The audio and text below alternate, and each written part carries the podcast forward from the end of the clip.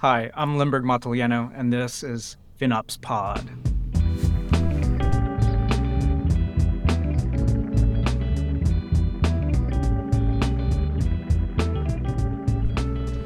So do you remember how to do this, Joe? It's been a while. Yeah, I say my name, you say your name.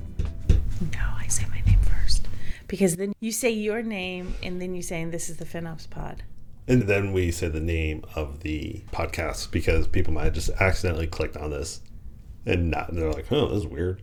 And they like skip the entire interview person introducing themselves and the podcast as well. Exactly. You never know. Yeah. You don't know how Cover people all the bases. They might have been hitting that 15 second fast forward and just met us halfway through.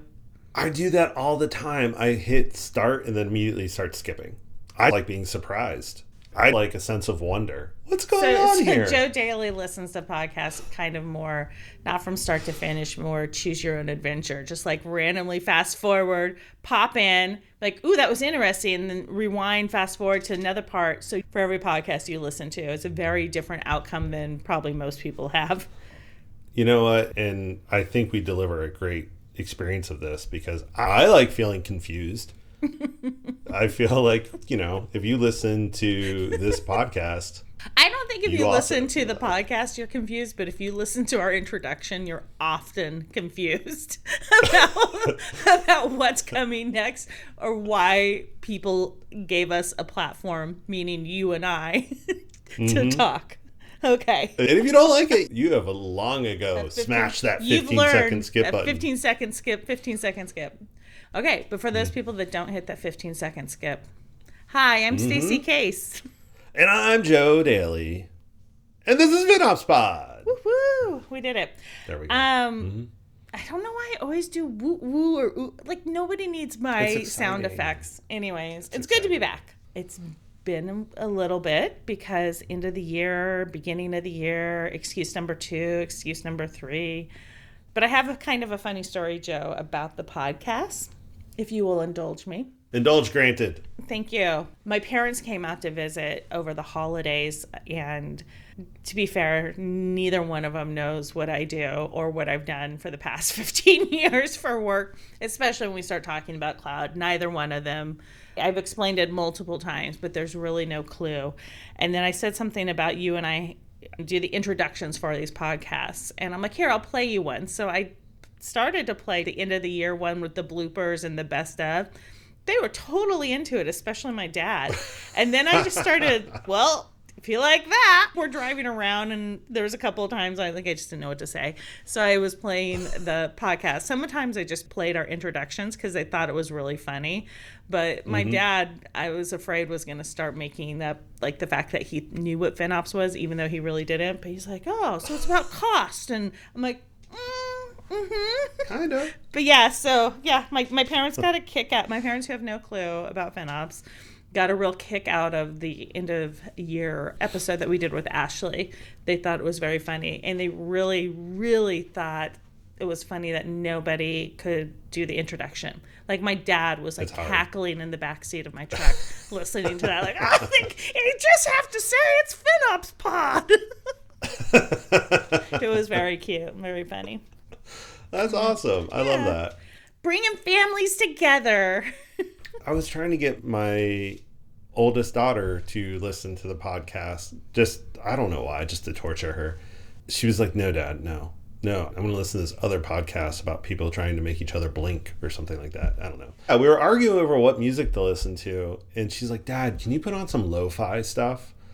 It's like lo fi. And if you don't know what lo fi music is, play music over any speaker, and it sounds normal, right? Then put a pillow over the speaker and then record that noise, and that's lo fi music. She wants to listen to music like we had to listen to it if we were listening to it In a dentist chair Like in, yeah, or in an elevator. that's a thing. or- oh God, I feel Yeah, old. that's what the kids are doing now. And so it's so infuriating. I was like, wait, you're listening to music? And she's like, what's that? So I said, what if I recorded FinOps Pod in lo fi? And she's like, I'd listen to it. So I'm going to do the outro in lo fi today to see if my daughter will listen to it at all. Families and podcasts. Social experiment, always within the FinOps pod. Mm-hmm. All right, so Yeah. today, tell me who we have. I'm very excited. Actually, what I did is I went to Dina Solis and I was like, Dina, who do you want to talk to? And she said, I want to talk to Lindbergh Matillano. Lindbergh is the director of cost optimization at Avalara. He did a lightning talk at FinOps X last year on automated governance, and it was really good. Dina wanted to talk to him, and he has a really unique name, and it's kind of funny how his name came about, and he shares that story right off the top. All right, so Dina interviewed him. What do we learn? It's a great episode. First off, it's two folks of Filipino heritage, and they're talking about how they bring their backgrounds, strengths from their backgrounds, into their day to day. And also, Lindbergh is, like myself, a former finance person. And Oh, I really related. Yeah, I really related to that because he brings up, hey, sometimes as a finance person, you feel intimidated talking about technology problems and how he goes about doing that. And then going back into the automated governance, he does a great job discussing how to go about starting automated governance, what to start, and shares the lessons learned on how to implement really good governance. Oh, this will be great. I always really appreciate Dina's insight on things too. The great thing about Dina when she talks to somebody is the questions that she asks and she digs a little bit deeper. And I have no doubt that's exactly what's happening here. And then also connecting, and I think, you know, Dina does this great. I think we do this within the podcast anyway, is it's it's the human side of FinOps, right? Like what is it Yeah. about us as humans that it makes it interesting for FinOps too? That's the community part, right? Mm-hmm. You get to know the people in your community, not just them as professionals, but them as entire human beings. All the things. All the things. Let's jump right into And it. hold on, you can say Or let's not, jump into sorry. it right into it again. I'm Yeah. also excited to hear how you're going to do a lo-fi outro. So listen through the whole thing so you can hear that. You can listen to the lo-fi beats of Joe's outro. Boom, boom, boom, boom, boom. Again with the sound effects. Your Foley work is amazing. Got to cancel that sound effects subscription and just have to just ask you.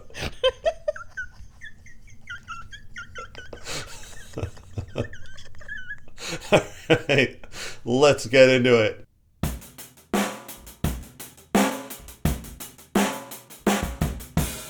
Can you talk about your name a little bit? Your first name? Yeah, yeah. It's my first name. I'm actually named after Charles Lindbergh, the pilot. My parents, for whatever reason, found that a, a very good, courageous name. And so they decided to call me Lindbergh. I don't know why they didn't call me Charles, but they chose Lindbergh. And, um, you know, obviously that stuck. But yeah, it's funny if no one's ever met me and they see my first name and then my last name, their first impression is, wow, this is going to be some tall German Italian dude. And then they meet me and I'm like a five four Filipino guy and they're kind of taken aback, like, oh, okay, you're not as you're not as tall as we thought you were. That is great. I wanted to interview you, and I remember I think you introduced yourself in our Slack channel, mm-hmm. or maybe I saw you at one of the summits, of, which are all virtual, and we had to see names, and sometimes people go on camera. And I, I caught you the same way that I do in every other professional meeting and, and setting, is I look for people who kind of look like me.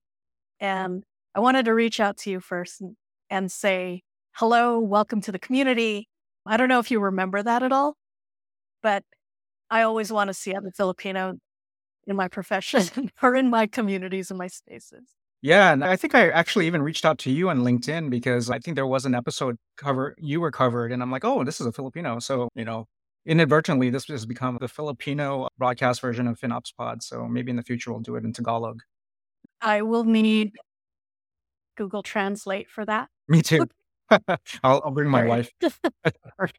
so, one of the things that I get asked a lot about, and I don't know if you're comfortable talking about it, but for me, I've been an only this or an only that, only brown person, only Asian, only woman in a room, particularly where I had to talk about facts with authority and have decision makers listen to me. And I wonder if that might be the same for you in terms of being an only person from your community in any way. And if you have had to think about that while you build your career. Oh, that's a good question. I think in some aspects, yes. It's very apparent to me that I'm probably unique in terms of culturally from other people in this industry, especially in the Seattle area. But also, too, from my background in terms of I come from a finance background. So going into uh, engineering meeting, it's a little intimidating, right? Not only that, I'm five four, so you know all of these people already tower over me. Luckily, working remote has kind of leveled that playing field for a bit because no one knows how tall you are in the camera. But it's definitely made my approach to managing cloud spend and interacting with people a lot different because oftentimes I don't want to feel like I'm being overlooked or my opinion is weighed less just because of, you know, my experiences. So I often come with facts ready in hand, probably more prepared than than most people coming into a meeting. Thank you for answering that in a way that sort of confirms my theory. I really do think that one of the conditions of working in a role like FinOps is that you're a bridge between two skill sets that can sometimes be perceived as competing, but you want them to both succeed. So I wanted to know if being bicultural and maybe even a little bit bilingual could inform you as you do your job. I've never really thought about it in terms of FinOps and that dichotomy between having a multicultural background. But in some ways, you're right. Like from at least professional background, I come from a finance background. You know, I have a master's degree in technology management and data science that I pursued later on. And part of it, one of the reasons why I pursued that was this perception that I needed to build expertise in this area when I'm talking to other engineers. I'm definitely not a software developer, but I'm a little, I think I have relatively more expertise in in some things, right? And that helps, right? That translate when you talk about translation between the two engineering and the finance piece, or not even finance, engineering and the business value, it helps in translating it both because I can explain what the impact of, you know, this choice in compute has on our bottom line to an engineer so they can understand it. And I can turn around and talk to our finance partners and explain why is the cost higher or lower?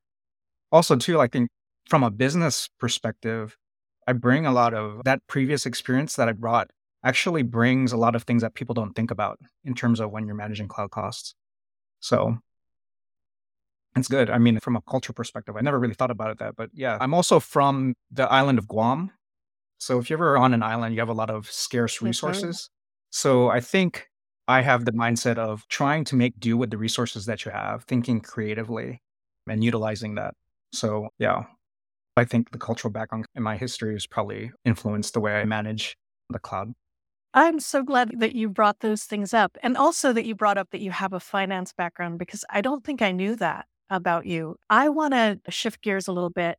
The little bit that I know about you from your virtual profile is that you were at Microsoft for a few years and then you moved over to Tableau for another few years, where I'm sure that you created a lot of value before Avalara found you. And in those roles, you were in basically technical companies. And were you in a finance role? And well, was your role more or less the same in each of those? Or has it evolved as companies become more agile, become more DevOps informed? So actually, it's not in my LinkedIn, but I started my career at Deloitte as an auditor and a consultant. So I actually have accounting and finance background. But eventually I found that I loved working with technology and I had an affinity towards it. So over the course of my career, I started moving more and more towards technology related companies, technology related fields, even the departments, right? So that was a conscious choice for me to make that move. Um, and in that process, I leveraged my finance skills to get into these other departments and learn the technical skills and understanding. And then from there, kind of leverage both. It's interesting. You can learn, right? You can learn a lot of stuff. But what's what I think I bring from a finance background that you can't easily learn is just a lot of the experiences from being an auditor, doing financial analysis. You can't really take a Udemy course on that and then be up to speed on all of those things. So definitely leveraged a lot of my experiences to move into more of the technical areas. Awesome. I'm curious if you have had to unlearn some of the strengths that a finance background might develop. Where I'm going with that is some of my strongest leaders in financial planning have been quite rigid when it comes to investing in technology. And sometimes being successful with that sort of leadership requires a paradigm shift. That's what's in mind when I ask you the question. Have you had to unlearn any habits or skills or strengths? Yeah. I mean, I'm constantly trying to unlearn things so I can learn new things, right? I think there is definitely some some learnings that I've gotten from my years in auditing, right, in terms of understanding the process, the rigidity of the audit workflow and things like that, the rigidity of a financial model. And I wouldn't say I had to necessarily unlearn those things. I actually applied them in my day to day job, but at, through a different lens. So you're right. Sometimes I think from when you're thinking about investments from a financial standpoint, finance is often taught the old cash flow model and return on investment, all of these KPIs that and acronyms that people will throw at you.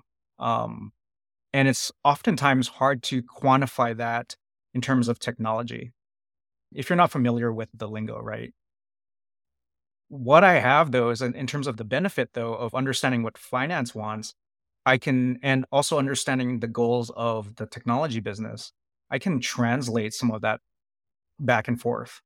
You're right, though. I remember doing research on how do you quantify an investment in this old ROI CAPM model for technology when some of the returns aren't necessarily immediate or known. And I remember coming across something like agile finance, where rather than talking about return on investment of dollars, you're more of like, what is the goal? If you're increasing customers by making this investment, that's what you test for.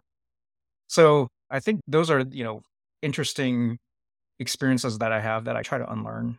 Or really, it's like an amalgamation, I think. I remember talking to someone in finance and they said, you should have some people, some finance people spend some time in engineering because engineering is very complicated, but as chaotic as it may look, it's very actually well organized. They have sprints, they have documentation, they have playbooks.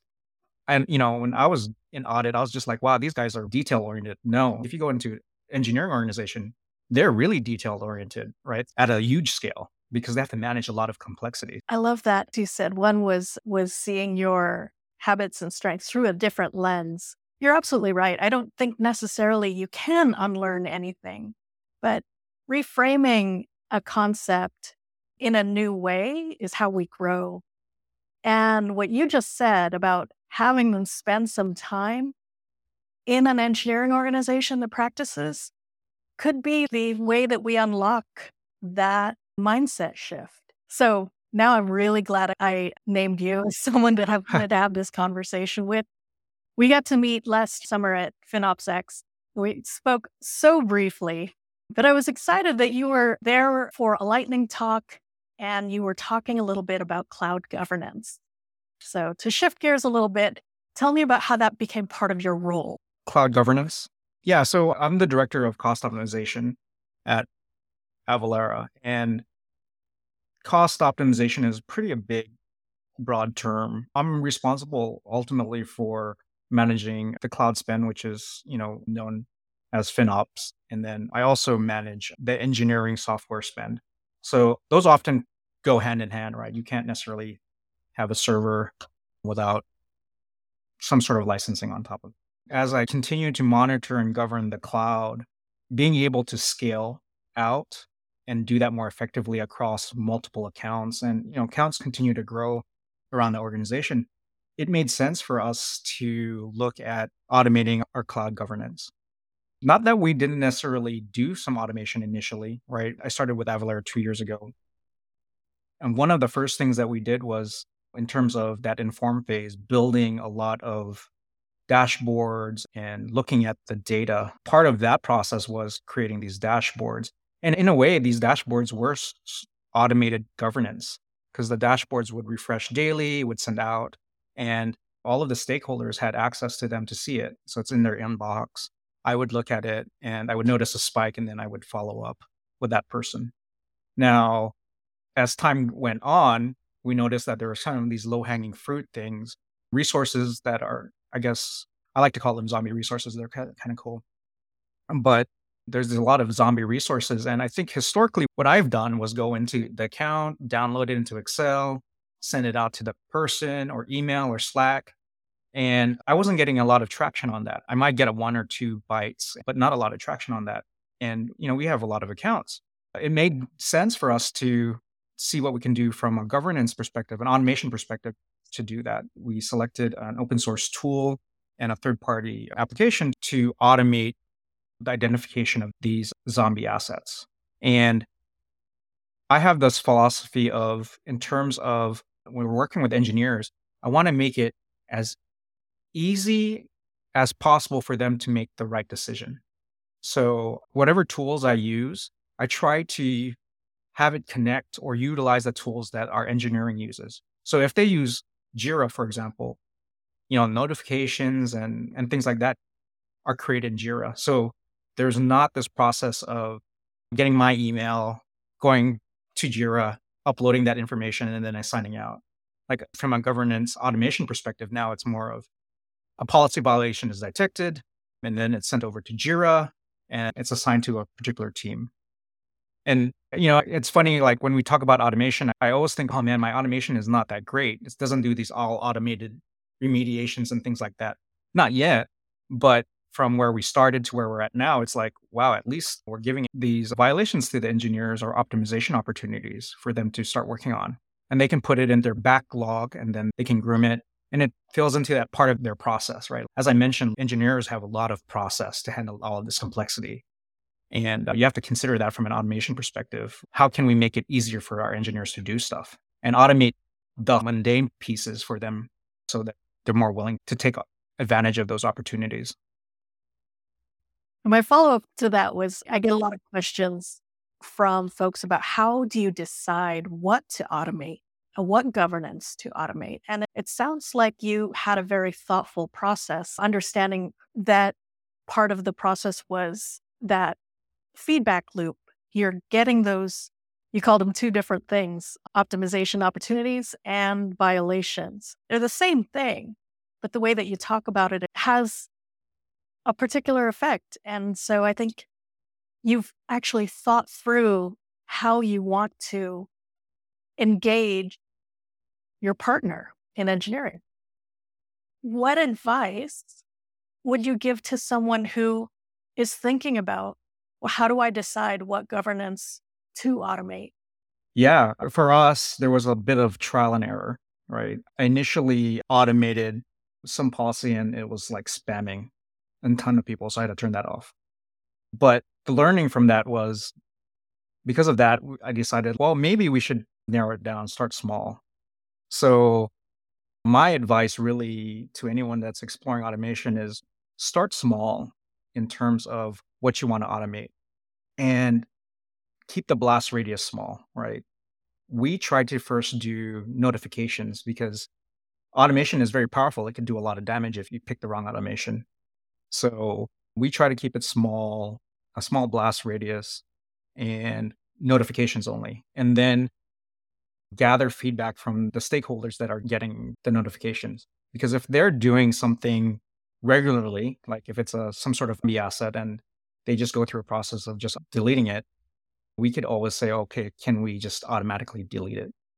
But we won't know until the stakeholder goes through that process.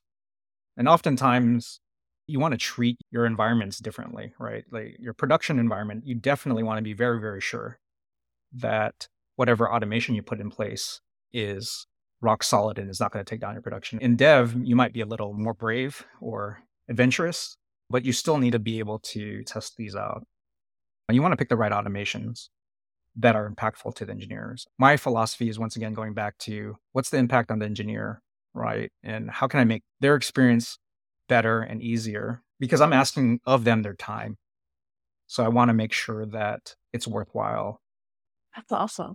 To hear someone who's responsible for cost optimization put people first, put the engineers first, I think a really great sign of leadership. We talk about in the FinOps Foundation how cloud policy and governance fall in the domain of organizational alignment. The alignment, though, can really vary, you know, depending on what your organization's core purpose is. In your experience, where you've had good governance or good policies that were created to to get that partnership to progress, how would you say the business unit or the business organization saw the value of good IT governance or good cloud governance? I think the success of the program is really dependent on the culture. I think you talked about organizational alignment. That's essentially part of the culture, right? I've been actually very lucky to be part of organizations where cost optimization was part of the culture. And I want to be careful too about talking about cost optimization because oftentimes people think when you see cost and optimization, it's always about cutting costs.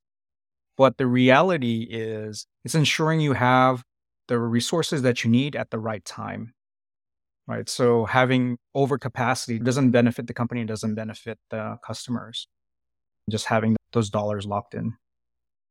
So I think it's very important just to have a very cost aware culture. And that's one of the things I look for in any organization is really, is this just an exercise in cutting costs or is there something bigger? Because I can go in three months and cut costs and walk away and probably collect a lot of money, right? On that. But I want to be able to go beyond that. I want to, at least from my capabilities, make the organization better and more efficient so they can turn around and use that available funds to invest in other areas, invest in new products, new features, in teams that may be underfunded. I agree. We've talked about, I think, a very FinOps definition of cost optimization. What can you say about FinOps to make it exciting to someone who is new to the topic? That's a challenge. Everyone should have to answer that. Joe's laughing. Yeah.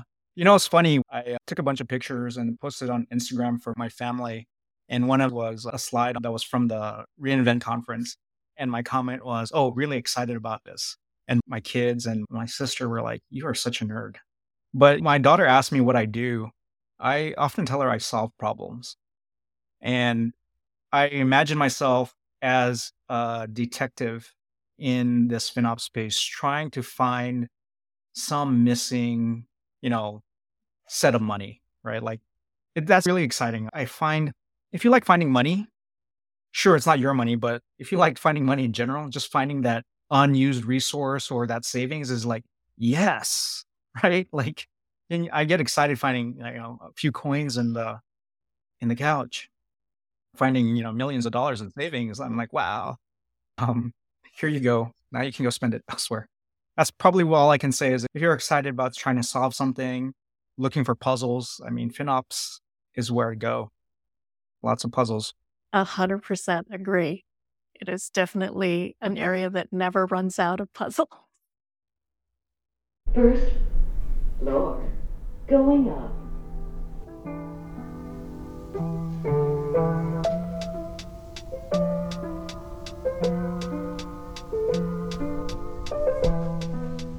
All right, the lo fi outro. You know, we didn't plan this, but this was a very family centric episode of the FinOps Pod. Stacy telling the story about her parents and her dad laughing at our intros, me talking about how my daughter won't listen to the podcast unless I put a lo fi filter on it. And Lindbergh, you know, brought up his parents and how they came about with his very memorable name. So look at that kind of theme. We didn't plan it; it just happened. Themes happen sometimes, so that's really fun.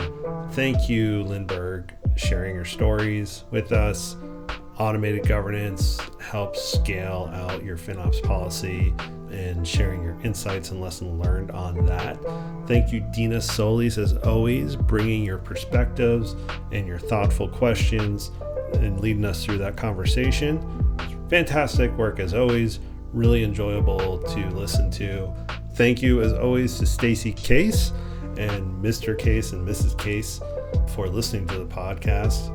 Thank you, Maggie, my daughter, for listening to this outro. I'm sure you skipped everything that happened before this, but thank you for listening to it. That is the first episode of the 2023 calendar year. Thank you to all involved. Look out for 2023. Go get yourself educated, go get yourself trained, go get yourself some FinOps.